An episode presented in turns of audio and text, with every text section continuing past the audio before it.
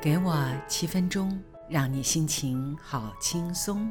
各位亲爱的听众朋友，大家好，我是家珍，欢迎收听《真心花园》网络广播节目，让我的声音陪伴你。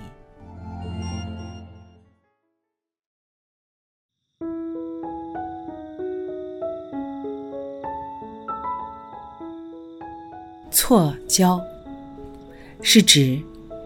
将注意力的焦点集中在你锁定的目标上，而这目标却让你产生痛苦或纠结的情绪感受。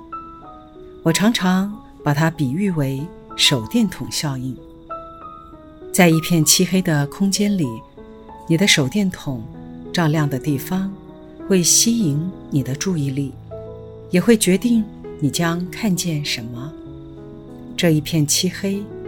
就像人诞生在这个世界初期的状态。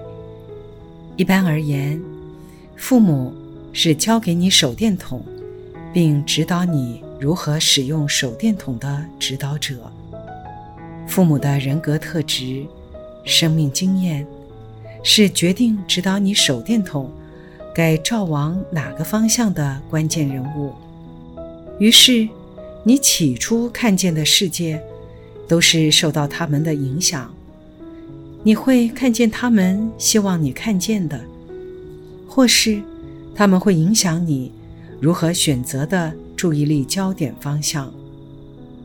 倘若指导者有着强烈的个人特质，对孩子的童年造成深刻的经验，或者根本就是掌控者，握着孩子手中的手电筒不放。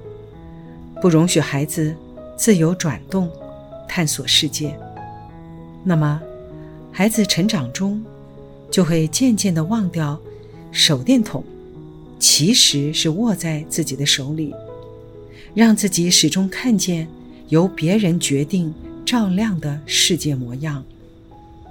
对过去记忆的情节，对未来的预期，都是由已经忘记转动。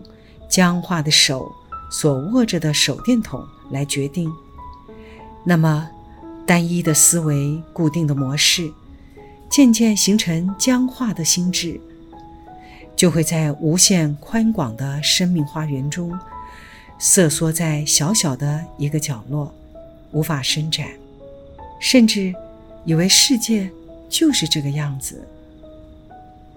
触动，我想说说手电筒效应的。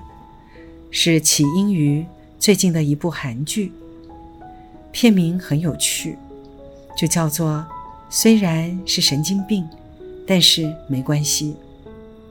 剧中男女主角都有着悲伤的童年，特别是男主角，他一直活在母亲比较疼哥哥的失落中，而生下他，好像就只是为了要他照顾哥哥一样。妈妈曾经说过的这一句无心的话，让年纪还小的他提早懂事，心里面却有了疙瘩。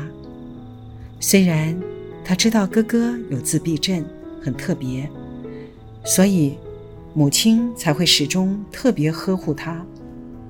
虽然他也知道，在面对生活的艰难，母亲已经非常辛苦的。在养家，他的头脑知道要照顾哥哥，分担母亲的辛劳，但是他内心也强烈的渴望母亲的爱，母亲温暖的怀抱。但是从那时起，他手中的手电筒始终照在母亲呵护哥哥而被他冷落的画面里。后来。母亲过世，兄弟俩相依为命的长大生活，童年被冷落的忧伤情节，却始终深植在心中，造成后来他阴郁的个性。成年后的他，始终将手电筒照在过去母亲忽略他。只关心哥哥画面的点滴，失落的心情里。这个关注焦点，就是造成他痛苦和矛盾的原因。只要哥哥在身边，他就没有幸福、自由的权利。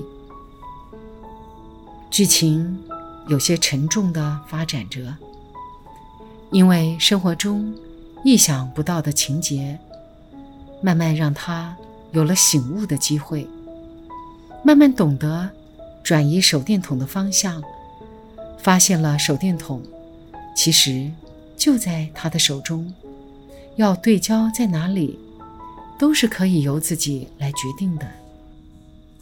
转移焦点之后。记忆中的情节改变了。原来，那个下雨天，妈妈和哥哥并没有让他独自淋雨，而是将他护在两个人的中间，非常关心着，不让他淋到雨。在那个夜里，他从背后抱着熟睡的妈妈，心中有种酸楚的感觉。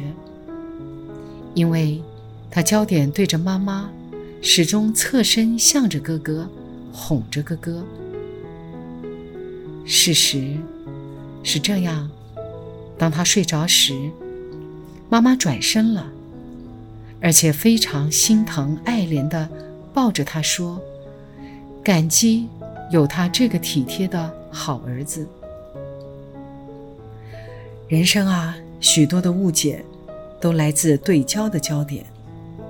听了让人一辈子悔恨的故事情节，有许多都是这样的错交所引起的，或者令我们难过、遗憾的记忆，是当年还不成熟的人格所产生的误解。当然，误解造成的种种情节，也是逼迫人格。成熟的原因。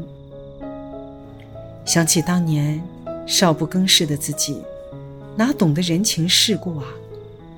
也总是对焦在被误解、被指责的难过里，觉得自己好委屈。